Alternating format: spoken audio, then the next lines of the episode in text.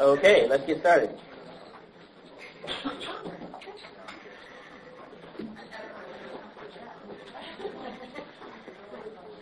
Okay, so um, as I mentioned last time I was here, we're sort of taking a step backwards and sideways for the next couple of weeks and um, picking up a couple of issues that were also happening in our time period before we get to the big final climax um, at the end of the Christology story. So most of what I've been talking to you about um, this, what I, most of what I will have talked to you about in this class will fall into one of two categories. It will fall into either a question about the nature of the Trinity or a question about the nature of Christ.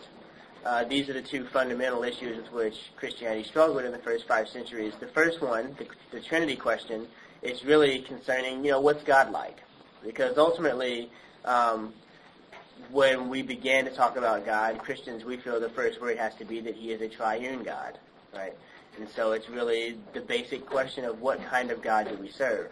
Um, and then the questions about Christ are questions, on the one hand, about what's God like, because the claim is going to be inherited that Christ is fully God. But on the other hand, there are going to be claims about how are we saved? How what, what action, what initiative does God take on our behalf? Um, but there are uh, other questions than just those, and other questions that come out of those, and, and such is, is the debate that we have today. Um, and to, to set up this debate, um, I think it's important to make a distinction. Um, Today we're going to talk about Pelagius and St. Augustine. Um, and the, the, Pelagian debate is over the role of the human will in salvation. Okay? This debate will present difficulties of a type we have not faced before, because it will push the boundaries of what is considered dogma and what is considered doctrine. In order to understand this, we must distinguish these two terms. And this distinction I'm going to make is good for all of church history, from right from the very beginning all the way through yesterday, or tomorrow, I don't know. So um, very important distinction to keep in mind. Um, you've heard Preston talk about this under different under different vocabulary, but this is the traditional vocabulary for it. Doctrine is a teaching. It's just some teaching about something. Okay? Um, can be right, can be wrong. If it's good, it's orthodox. If it's bad, it's heterodox or possibly heresy. But dogma are those doctrines that are so central that unless one believes in them, one cannot be a Christian. Okay? So several things to be noted. One, all dogmas are doctrines, but not all doctrines are dogmas. Okay? Simple logic 101 here. Christians may disagree about various doctrines without breaking fellowship or the need for discipline. Christians may not disagree about dogmas. To not believe in something that is a dogma is to be a heretic. A heretic is not a Christian. A heretic is someone who is under the name of Christianity, teaching something that is contrary to the religion. Okay, so if, if, if you're seeing people out there teaching crazy stuff and you wonder, why do they even bother calling themselves Christians? Right? Why don't they just call themselves something else and stop confusing everybody as to what Christians believe? Wouldn't that be better for everyone? Clearly you don't want to believe in Christianity anyway, so quit messing it up for us, right? Well, the, that, that's the, the that's the, the joy of heresy, is that they do want to be called Christians because they want to mislead you into thinking, you know, maybe not consciously on their part, but somewhere, some intelligence wants to mislead you into believing this thing. And so if they can make you think, no, this is really what Christianity is about, it's easier to make you think Christianity means something other than what it is than it is to make you change religions. So they'll keep the name. But what the church says is, in fact, that's not Christian. When the church defines something to be heresy, the church is saying the borders of Christianity stop somewhere short of where this idea starts. Okay? So, that happens about dogmas, not doctrines. So the original meaning of Catholic was universal. That is, it was what all Christians everywhere have always believed. As such, it was originally referred only to dogmatic propositions. It was meant to express unity, and as such it allowed for doctrinal but not dogmatic variation. Thus, it was inclusive and exclusive at the same time. So, for example, um, how many people believe we'll be able to fly in heaven? Anyone? Molly? Mark? Okay. That's all right. All right, good, good. I don't know. I'm, I'm thinking probably not. But this is something that we can disagree about, and it's okay, right? It's not a dogma. If you if, if you think that people are going to be able to fly in heaven, you can still be a Christian, right? Or if you think that people aren't going to be able to fly in heaven, you can still be a Christian. You guys don't need to go find another church. Molly, you're good. Stay. We love you. Right? Everything's going to be okay. Now, how many people think that Jesus wasn't God? How many people think that Jesus was not God? Those of you who think so, we need to talk. okay? You, you don't have to leave, but you need to understand where you are relative to us because uh, by our terms, you haven't yet arrived on the journey. You haven't come into the fullness of faith yet. You don't. You haven't yet become a Christian, right? Because that's not something we can negotiate on.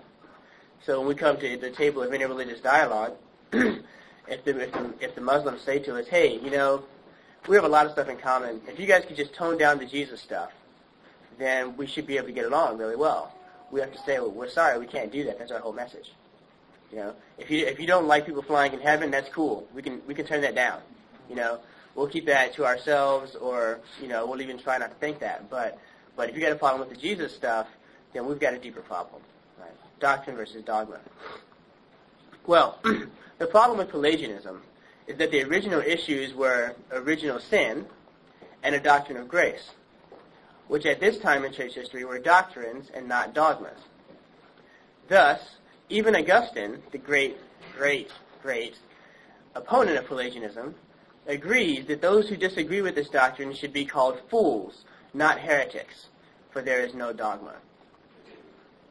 Okay? So the original idea here is, okay, so you think that you think that our salvation has a lot more to do with our works than I do. You're wrong. It's foolish, but it doesn't make you not a Christian because you still think that it isn't possible apart from Christ. So, okay.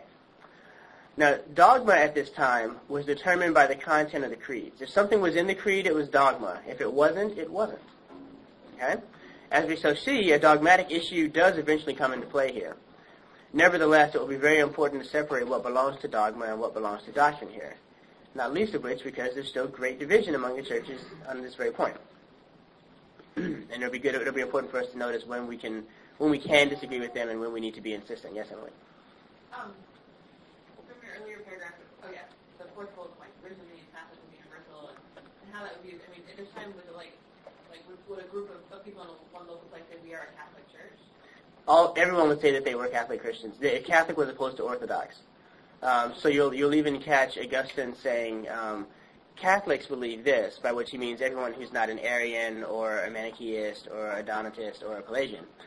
Okay. Right. And so in, in, in the East and the West, the word would have been used. Other questions before we dive into Pelagians? Yeah. Well, I'm not sure how to express this, but we, we have the Bible, hmm which is written, in New, well, the New Testament is like within a hundred years of Christ. hmm And yet it seems to have taken, what you're saying, 500 years for this to be quote, corrupted and then straightened out and all that, and yet it all really reflects back on the original writings. hmm So I'm not sure how to phrase it, but uh, I'm just a little surprised that it got that far off base that it would take all these creeds and get everything back together. again. Well, um, I mean, the I original discern- worshipers, they believe what we believe now, right? Right, that's right. Um, although they didn't necessarily could they couldn't necessarily put it in the words for you. I mean, if you walked up to let's take an extreme example. If you walked up to the apostle um, James and you said, "All right, James, so Jesus was God, right?"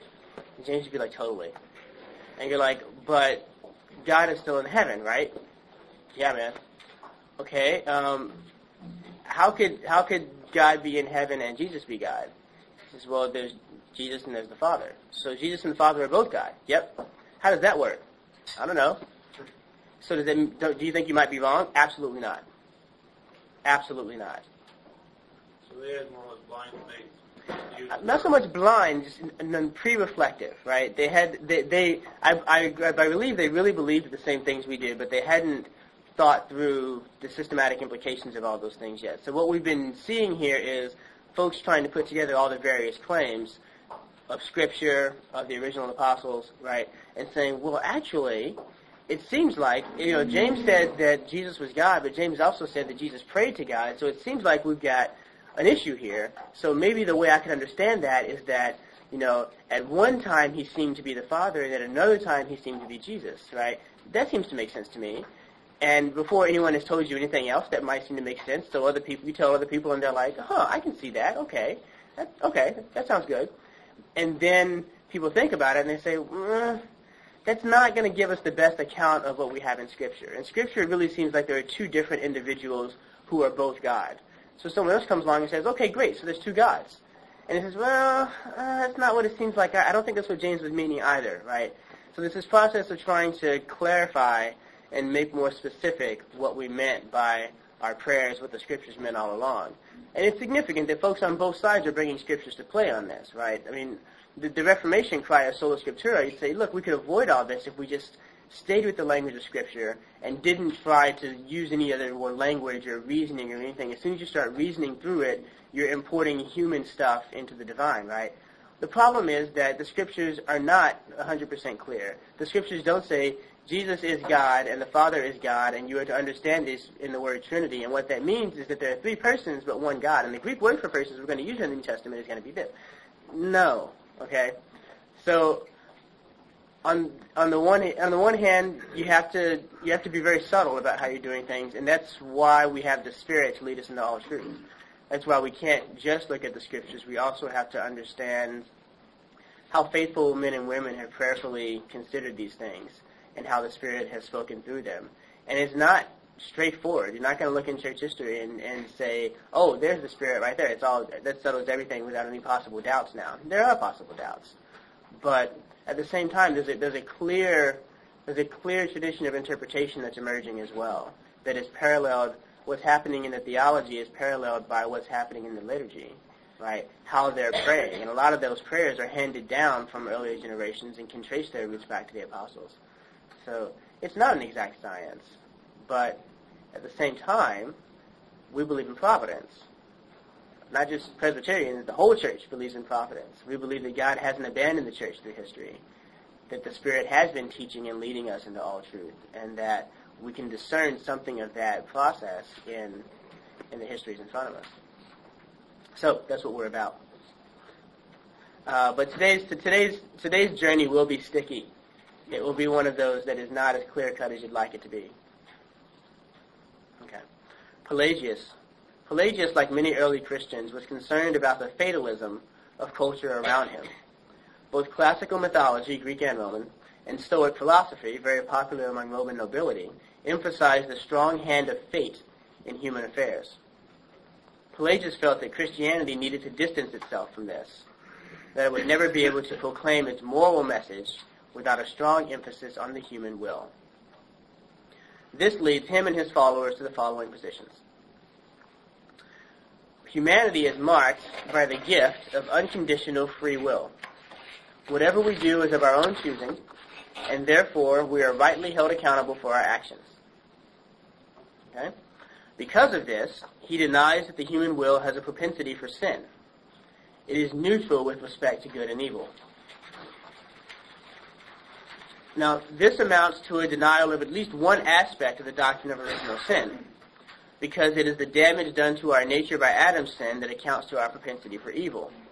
So already he's, he's required to have to say that Adam didn't damage our wills. You know, we aren't all, if you say good and evil before us and say go, we've basically got a 50% chance of choosing either one, is what Pelagius is saying. But the church doctrine already by this point was that we've got like a 70% chance or an 85% chance of choosing the wrong one, right?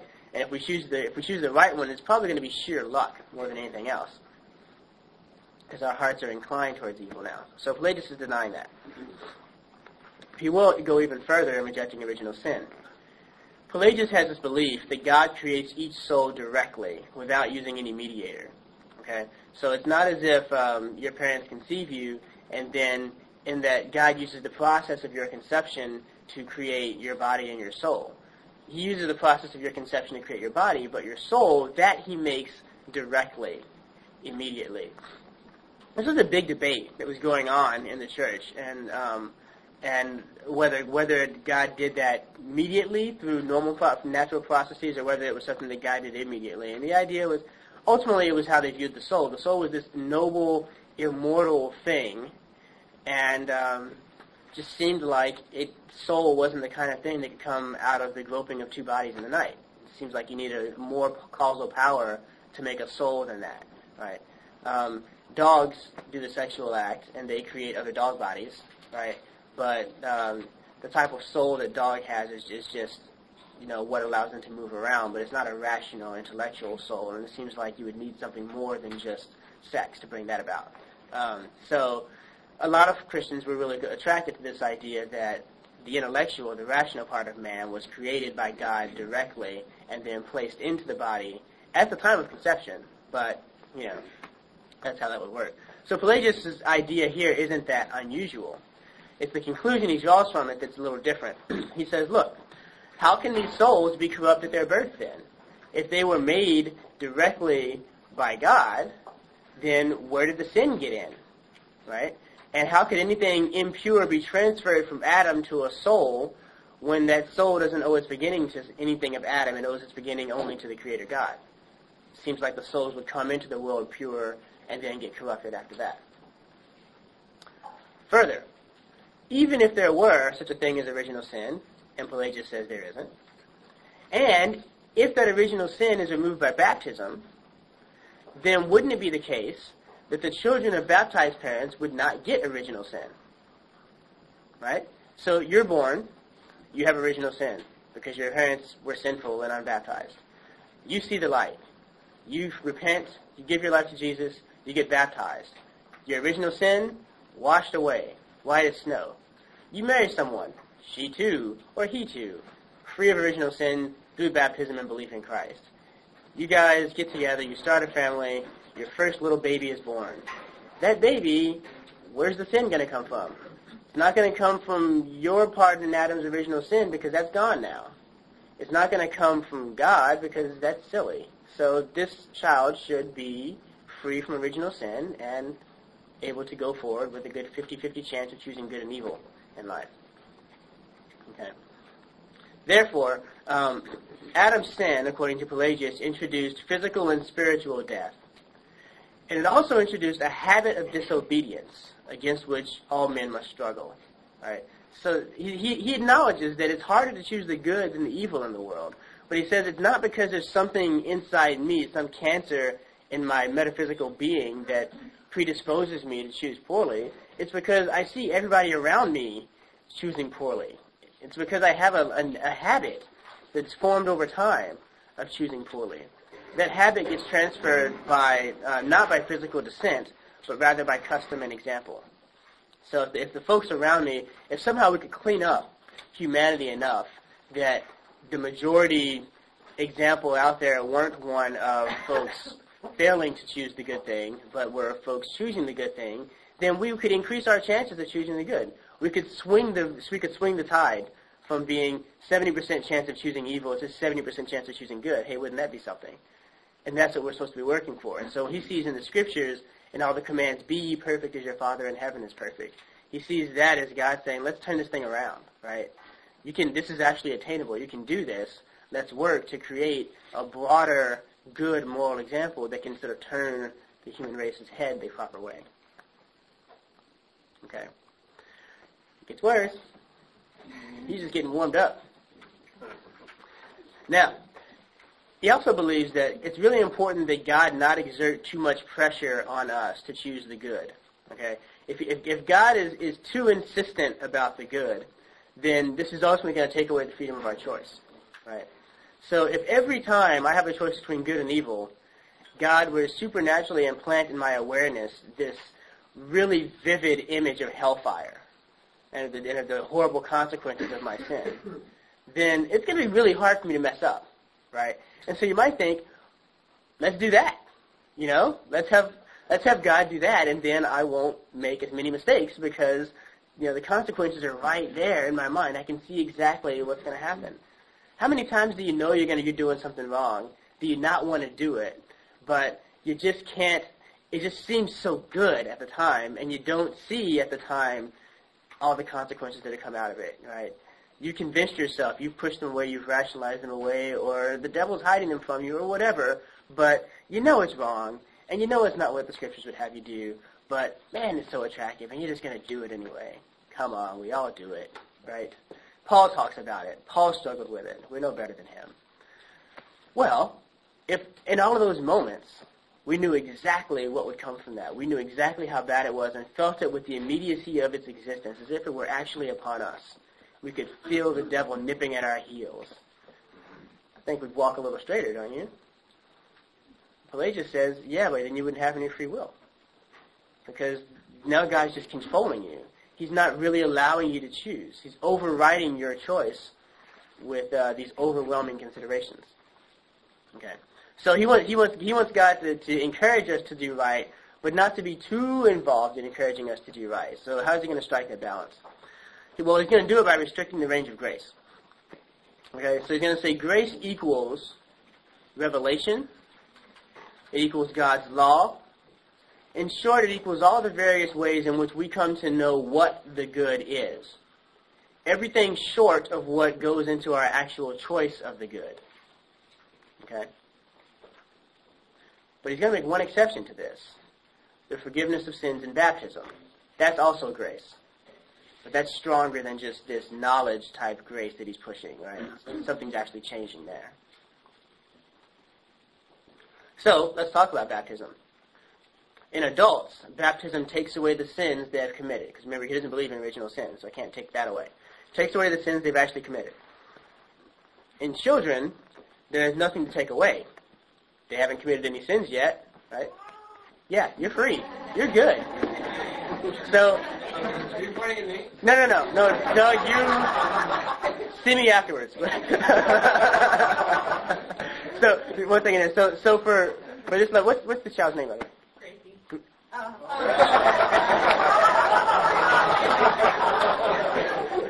Providence. Not any better. Providence. wow. So Gracie has no sins to have taken away. Gracie should be baptized, okay? But for Gracie, it's just a blessing.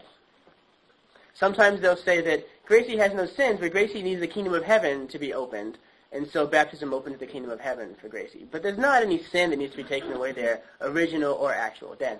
Genius. So then, at what age do uh, what age does a child start sinning?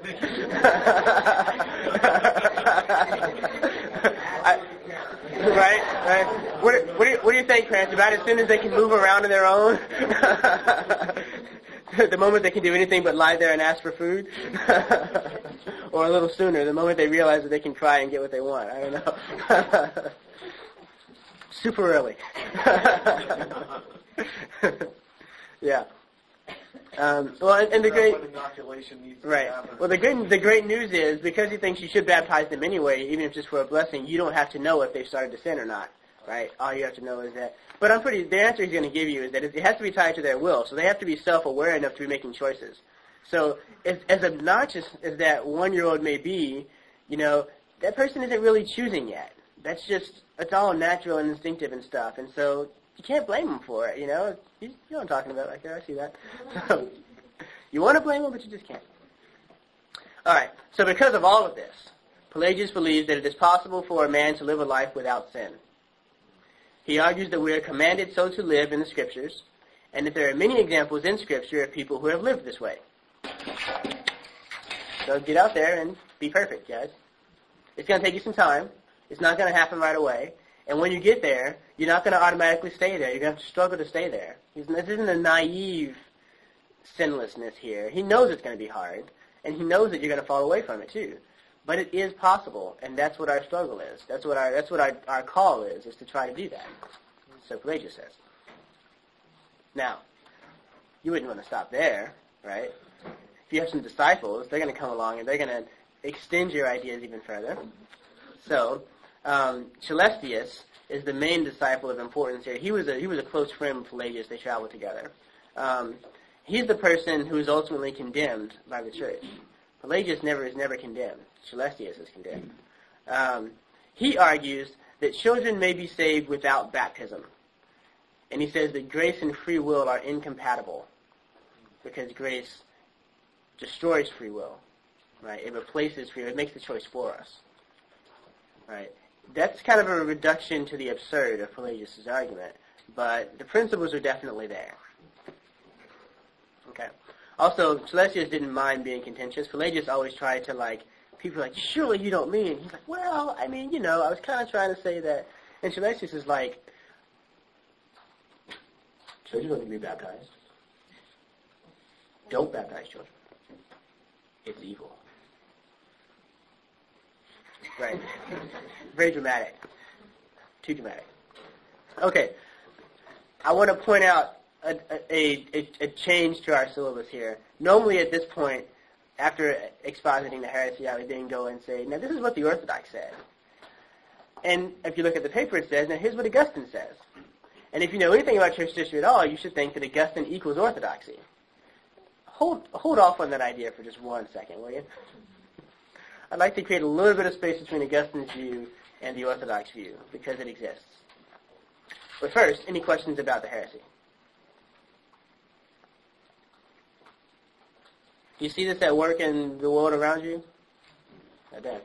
Well, I was going to ask, so where would where would this view take in the work of the Holy Spirit? Well, the Holy Spirit's work would then be all of that revelatory stuff, you know, telling you about God's law and um, giving you information about what God requires in general, you know, um, all the ways in by which you're able to know whether something is right or wrong, but it wouldn't go so far as actually assisting you in choosing the right. That's too strong. And there wouldn't be a sense of calling either. Well, it is the calling to holiness, and you could be called to a specific uh, ministry, but you wouldn't have that. Lord, I'm struggling. Help me in this time of temptation. God could say, the only help God could offer is, remember, you shouldn't do this. But God couldn't actually strengthen your will so that you would be able to get through it, because then that's, you have to be the one making that choice, and he feels that that's God taking over your will and controlling you from the inside, and that's not okay.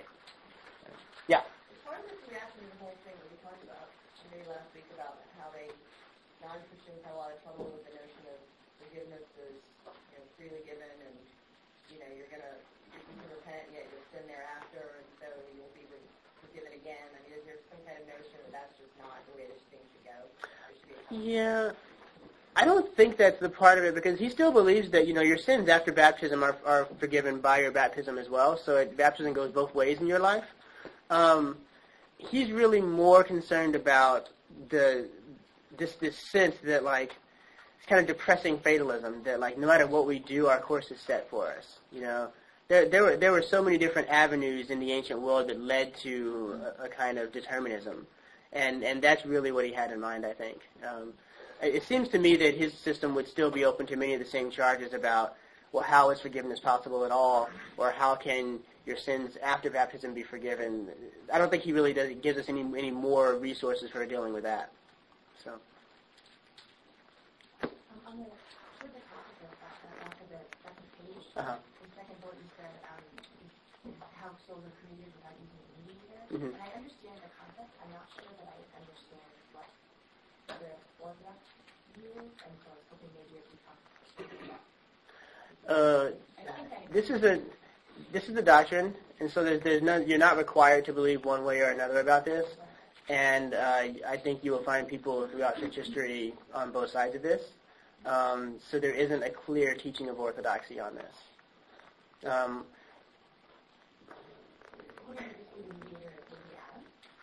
uh, no, the mediator would be your parents. It would be through their action that the soul would be created. Um, I think the majority should, comes down on that side, that there's something carried in the male seed that is what becomes the soul.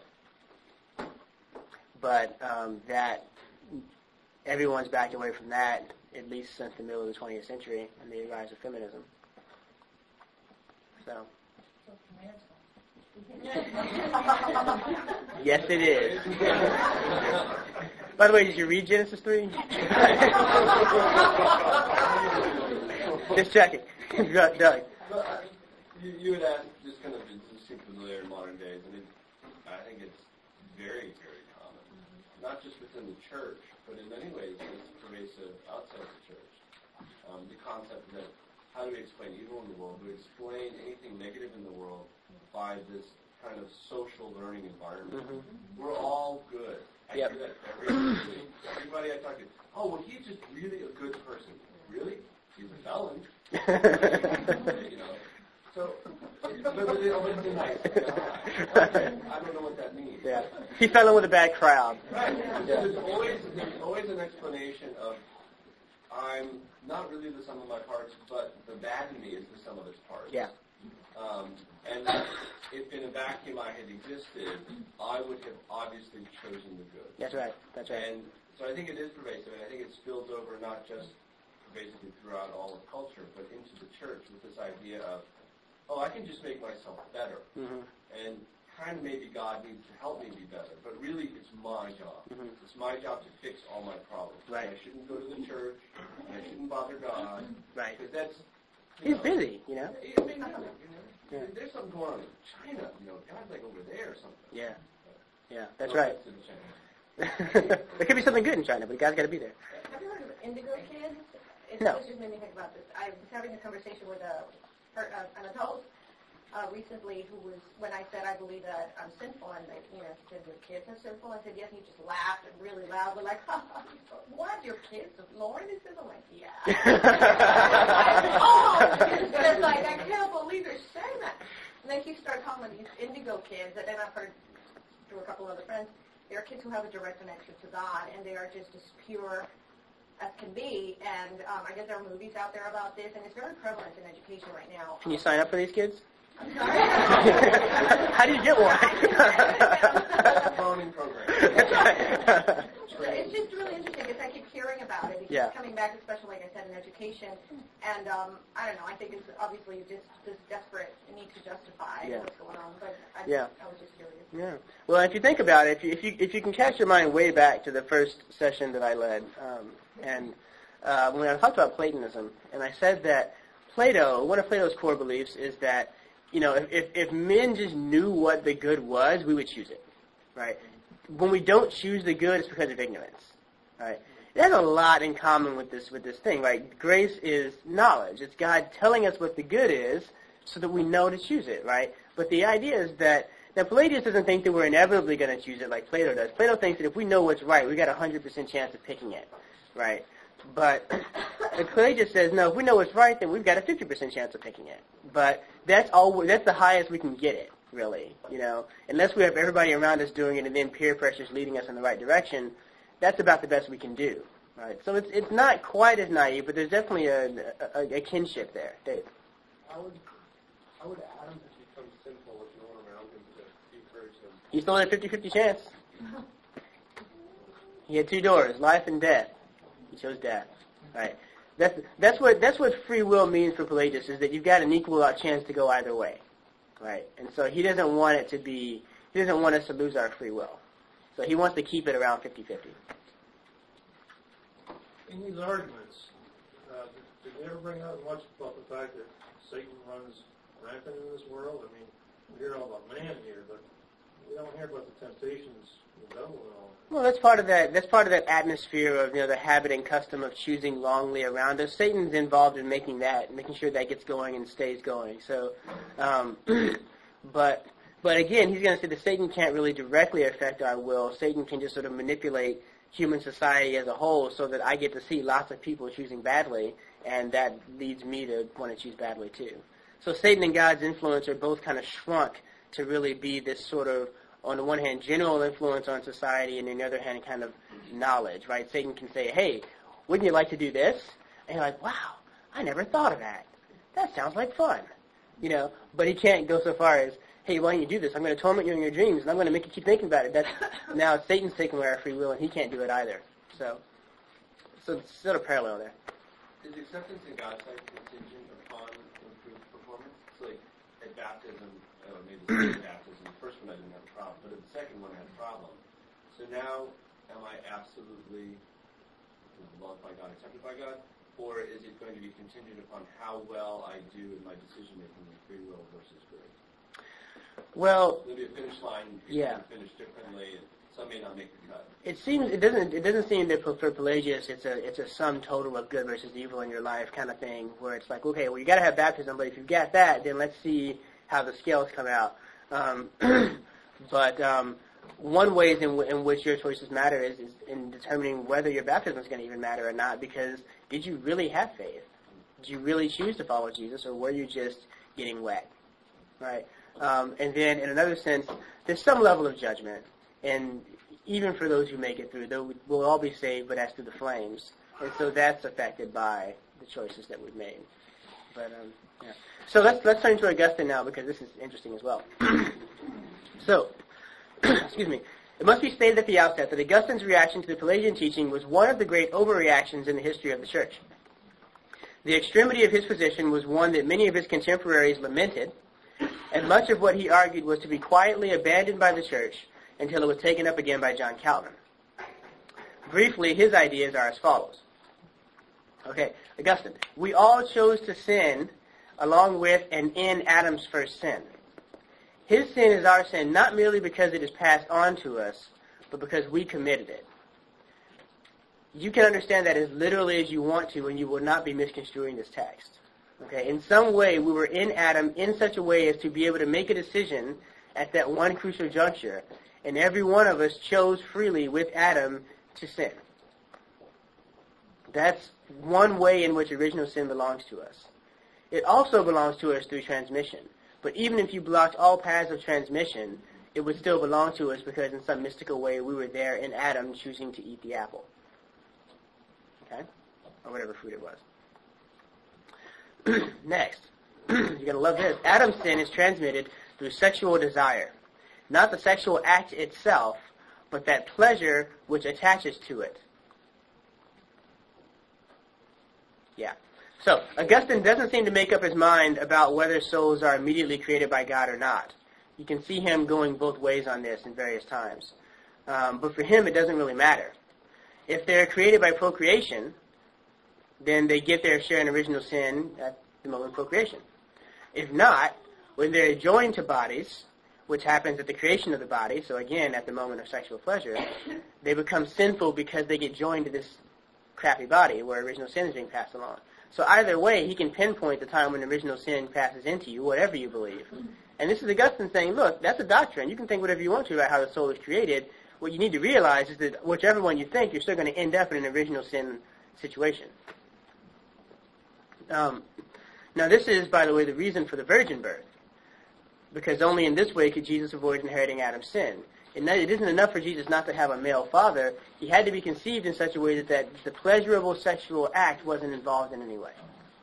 Right. Which also means that, well, no, we won't go there. So, that's that. now, as a result of this sin, man loses the right exercise of the freedom of the will. We still have free will, but now we can only choose to use it for evil, unless God's grace intervenes.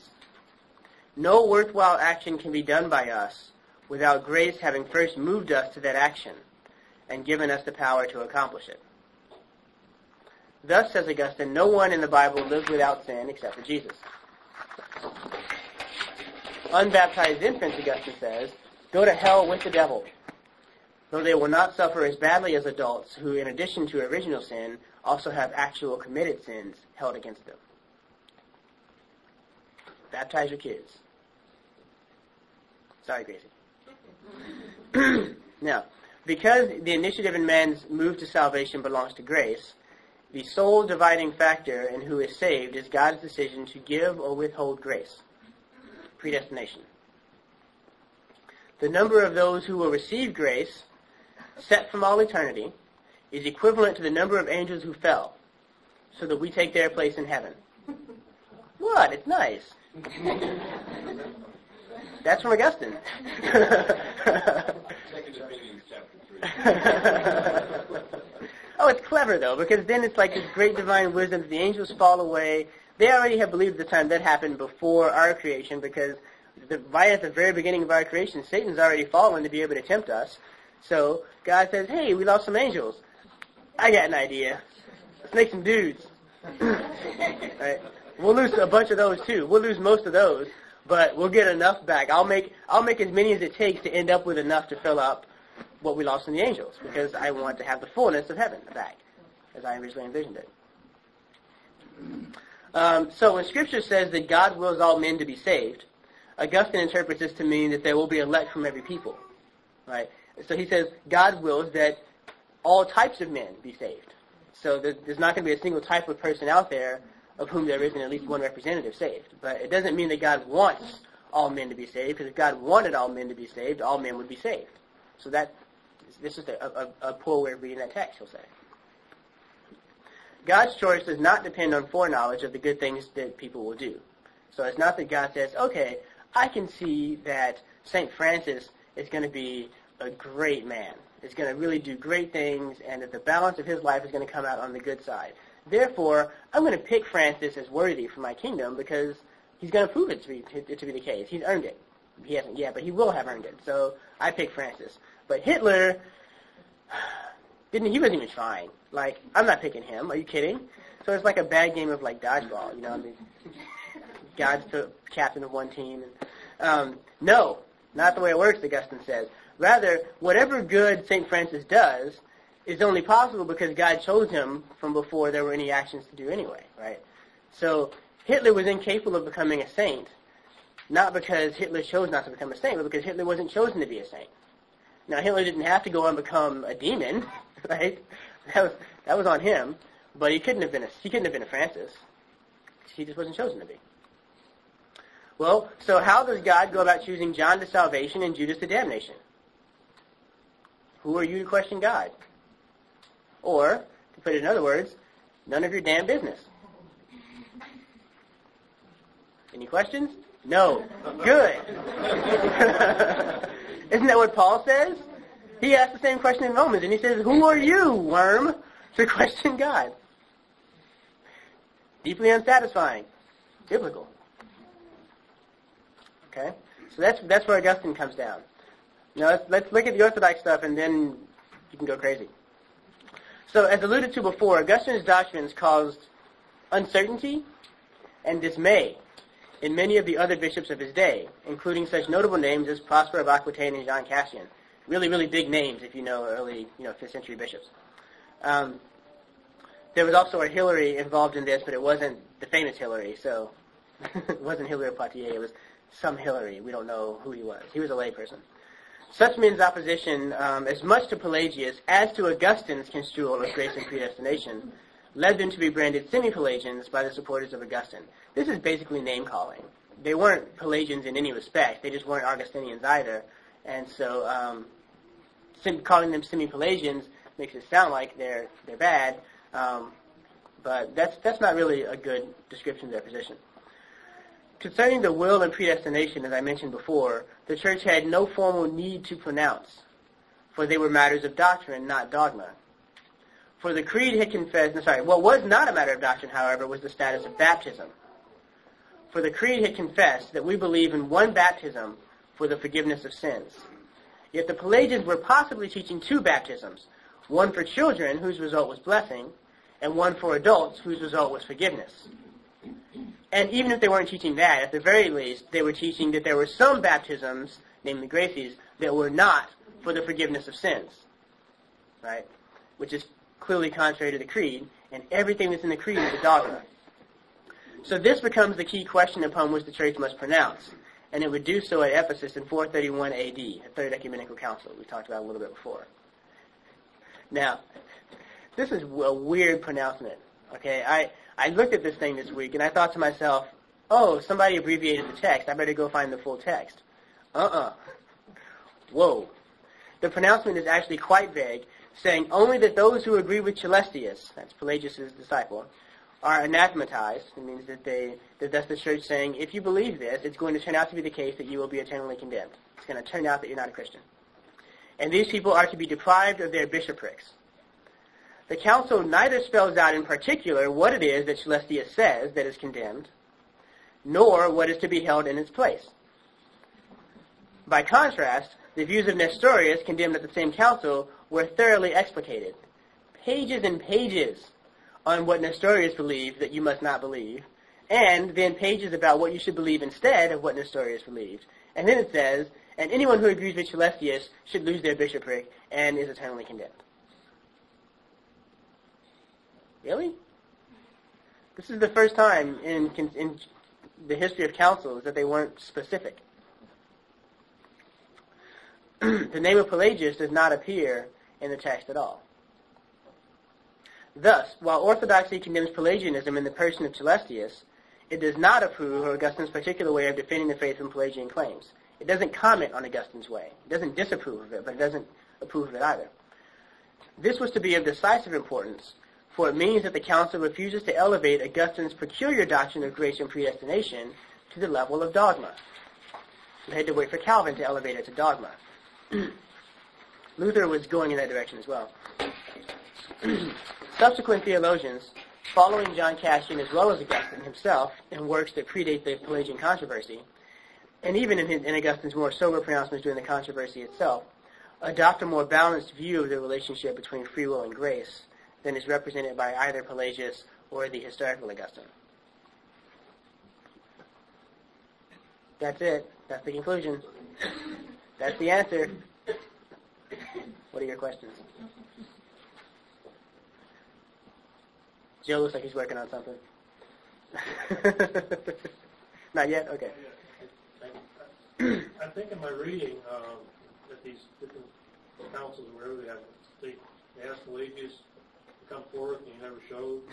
Finally, he showed, and that's when he recanted.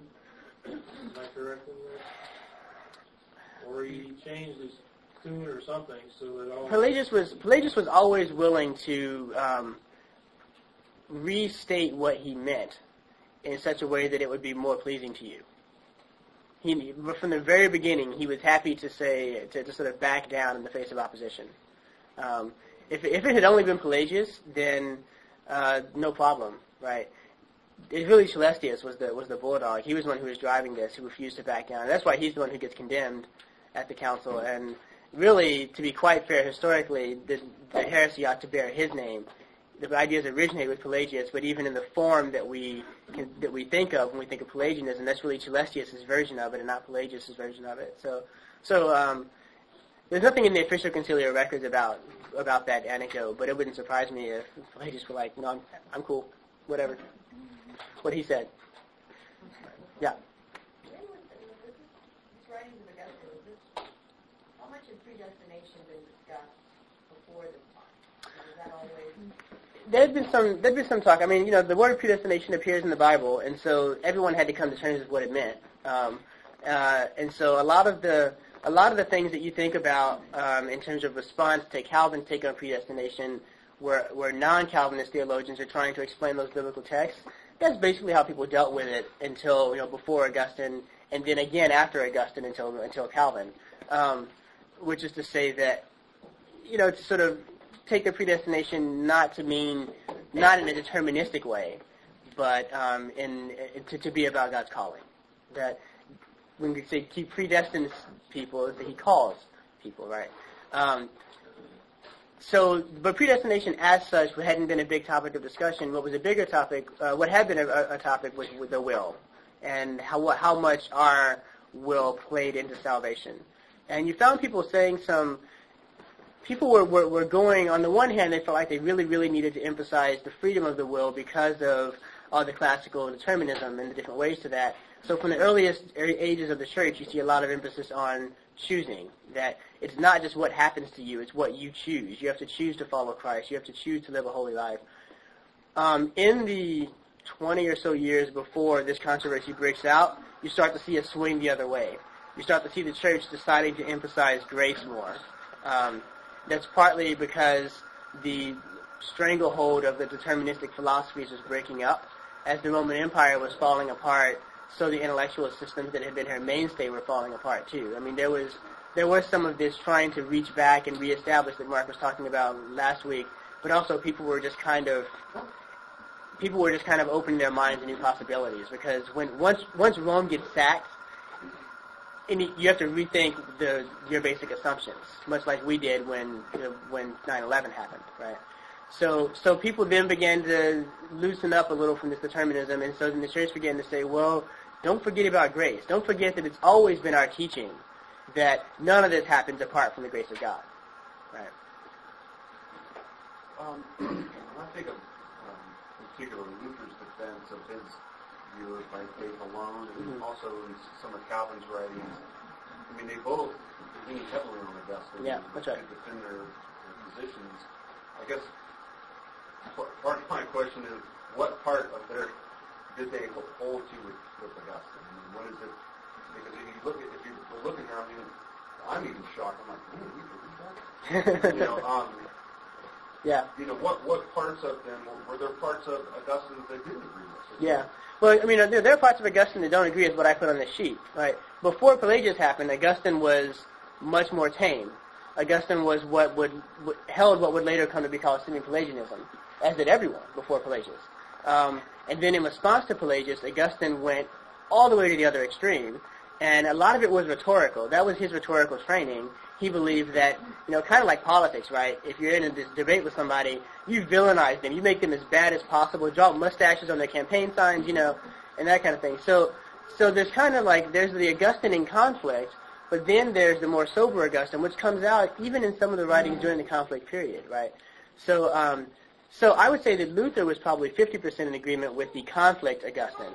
And that's where Luther learned how to do his conflict as well. He learned it from watching Augustine. He says, oh, when Augustine was faced with controversy, he got really strident. He cursed at people. Uh, he was very mean. And so that's what I should do. And guess what? okay. Um, Calvin, who did not inherit that from Augustine, thank you, um, is is hundred percent a hundred percent extreme Augustine. Like there's no doctrine of the extreme Augustine that Calvin is going to flinch away from. And that's where, you know, the, the five points of Calvinism are really all rooted in Augustine's anti-Pelagian writings, right? So that's the you know, irresistible grace, double predestination, all of that. He's taking that straight from Augustine, and Augustine is his authority that he's arguing against the Lutherans on the one side who also take Augustine as an authority, and against the Catholics who take Augustine. He says, you guys both think Augustine is the man, and neither of you are listening. Look at this more carefully, right? So, so there's, you know, it's it's it's there. It's it's really it really really is there in Augustine. The question is, how Catholic is Catholic theology when one person becomes the determining factor of it?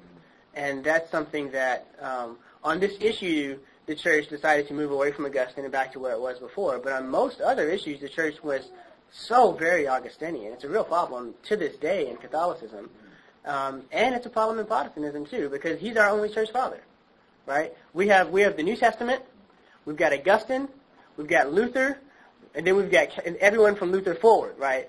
Um, we don't have anybody between the New Testament and Augustine, and we don't have anybody between Augustine and Luther. Like those, those are our authorities.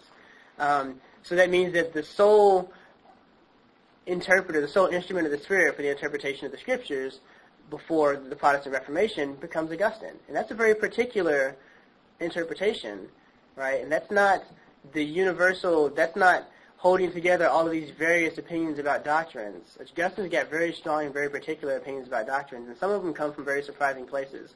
Augustine was in, involved in at least two heresies before he finally settled on orthodoxy, and it's it's in, it's interesting that the number one thing that both Pelagianists and semi-Pelagianists accused Augustine's view of predestination and grace of was Manichaeanism, which was a heresy that Augustine actually held until shortly before this controversy broke out. Now, I want to say to you that I have, I've only just really taken serious note of that this past week. I'm going to spend some time looking at Augustine's doctrines and figuring out what about them smelled like Manichaeanism to everyone else. But it would not surprise me if some of his Manichaean assumptions were making their way into what he was doing here, right? We got to find that out. I mean, that's important. We need to know that because um, he was he was fresh off of some heresies when this stuff happened, right? We we wanted God used this man in a mighty way, and God taught the church through this man and led the church in the truth through this man. But he was one of God's many human instruments, and we got to be careful not to elevate him too high above the others. Otherwise, to sound like some of these sermons we've been having lately about I follow Paul, I follow I follow Augustine. Well, slow down. right. How are these issues handled in- going into the near future this time? I mean, we still hear them today, but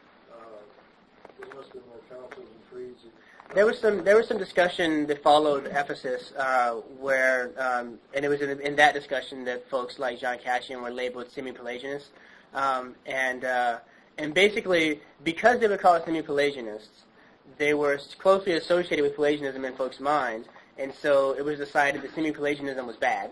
Um, never at a made, never at an ecumenical council. There were several local councils that said semi-Pelagianism is bad, but there was no ecumenical discussion of it after Ephesus.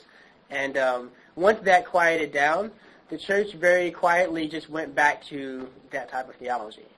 So if you if you survey theologians between Augustine and Luther, the overwhelming majority opinion, 90 95% majority opinion, is what would have been called semi-Pelagianism. Um, that also seems to be the opinion of the church before Augustine and Pelagius as well. So, so there was this, this desire to go back to a middle way between these two, which was felt to be always where the church had been. Um, and there were a lot of people who were writing Augustine letters saying, we appreciate what you're doing about Pelagius, but couldn't you have expressed this more mildly? I mean, do you need to do you need to destroy free will so much in order to make room for grace? Aren't you accepting a false dichotomy between free will and grace that was set up by the Pelagianists to begin with? Right. And As I said before, I have a Baptist friend, and once in a while the door will open and I'll get into a kind of a heated discussion about that, Mm. and I just let it drop. Well, and I, I think that's the that, that's what what I wanted to convey here was that you know we have we, we come from a tradition which has a very particular take on this, right? I mean we're Reformed, which means we're Calvinists, which means predestination, irresistible grace, bondage of the will, all that kind of stuff, right? Okay, that's fine, but I want to point out that these issues, for most of the church history, were not considered to be dogmatic, right? they, they only really became dogmatic issues at the Reformation. It was really Luther who and Calvin who made them dogmatic issues to say that it's about grace, and if you don't understand grace right, you're not a Christian. I'm not certain that I have to understand how God's grace works in order to be able to avail myself of God's grace, right? I don't know. I don't know where the line is there either, and I'm not in the business of trying to draw lines for people. I'm not in the business of trying to decide who's in and who's out. Um, that's not what theologians do. I don't think that's what churchmen do. um, but it's not clear to me that even under the Reformation construal, grace versus works, faith versus works, it's not clear to me even in that construal that you have to say that if you believe wrongly about that, that you don't believe in Jesus, that you don't believe in the salvation he he wrought for you. Um, so there's at least an argument to be made that these are still doctrinal issues, but certainly the question of this is even a more specific question in some cases of how does that grace work? Even if it's it's not possible apart from God's grace. God's grace is the main operative factor, not our works. There's still a further question. Are our works do they come from our will or do they come from grace? Folks, that's doctrine. And I'm not telling you not to believe what you believe. I'm telling you don't start wars over it. I'm telling you don't break fellowship with other believers over it, right? Um, because the same spirit is at work on both sides of this. Right. Yes. discussion aside, um, Augustine had a pretty interesting take on virgin birth, Mhm. why it was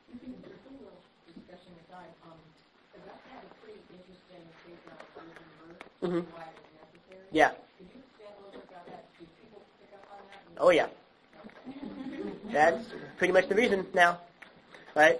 It, the reason for the virgin birth is so Christ could avoid sin, and therefore sin is linked. The only reason a virgin birth would be the answer to needing to avoid sin is that sin is somehow tied up in sexuality. Um, the Church, Catholic and Protestant, is still based largely accepts Augustine's view of sin of, of sex that it's that there's something sinful about the sexual act itself it's it's very difficult for folks to free themselves from this presupposition. Um, now, Preston has done some stuff on that here, and we've got some books over there to talk about ways to understand that differently.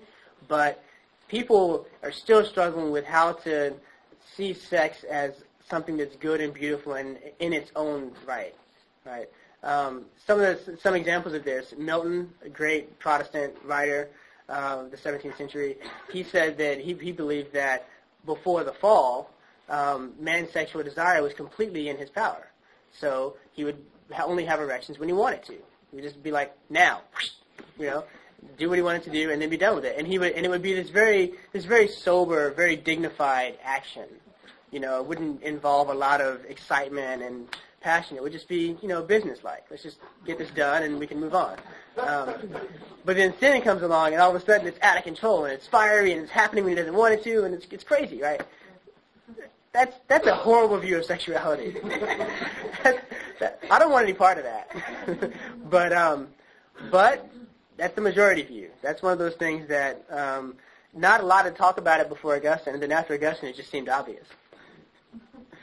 Okay, yeah, one more. Was Mary sinful? Um, at, at this point in time, it's an open question. Um, that's a, that's a later issue because right now it's just well, Jesus had to be had to avoid um, the, the sexual way of conception, so he did that. Um, normally, Mary's sin, Mary's original sin, would have been taken away by baptism. Baptism wasn't around yet, so by divine grace, maybe that was taken away. Um, we don't really know. But then after Augustine, the more they focus on, right, right, once he says, hey, that's why the virgin birth happens, you think about it some more, and then that question comes up, and someone says, well, Mary didn't have baptism, so she couldn't have lost her original sin, which means she didn't have original sin. But the only way she didn't have original sin was if there were a previous divine miracle. And that's the Immaculate Conception. Right? That Mary was conceived without sin, miraculously, in the sexual way, but without sin. Well, that opens every all a whole can of worms. Because if it could happen for Mary, then why couldn't it have happened for Jesus? He didn't need to have a human father, right? Well, okay, he needed a divine father because he needed to be half part man and part God. Very good. But if it could have happened for Mary, why couldn't it have happened further back? Right? Immaculate conception was always a possibility, it seems, by divine miracle. So it seems like we could have snuffed out original sin with the be- with the birth of uh, Seth and then been done with it. So that's another debate, but that hasn't come up for a couple hundred years yet. So we've got some time on that one. Right now, just enjoy the innocence. Okay. Um, by the way, if anyone's interested, my birthday is the Feast of the Immaculate Conception on the Catholic calendar. So uh, just throw that out there. okay, we're out of time. Um, let's let's pray. Father in heaven, we thank you for we thank you that your Spirit has not abandoned the church. That you, as promised, sent your Spirit to lead us into all truth. Father, we pray for that same Spirit as we contemplate these things to lead us into truth. And, and more importantly, Father, we pray for a spirit of wisdom. We pray that you would give us the wisdom to know the difference between doctrines and dogmas, to know when we must be willing to lay our lives in the line and die, because it is the very faith of the apostles and prophets, and when we can graciously turn to our brother and say, I don't like it, but let's sit down and have, have a meal together. Father, give us the wisdom to discern. Give us open and magnanimous hearts. May we have more zeal for fellowship than for contention, more zeal for union than for being right. And Father, may you also lead us into that right knowledge that will allow us to live the lives that you've called out for us, that will allow us to be the shining examples, to be salt and light in this world, to be a church that is worthy of the groom that we're called to. Father, we pray that you would uh, that you would soften and open our minds and hearts for worship, and we look forward to the opportunity to praise your name. In the name of the Father, Son, and Holy Spirit. Amen.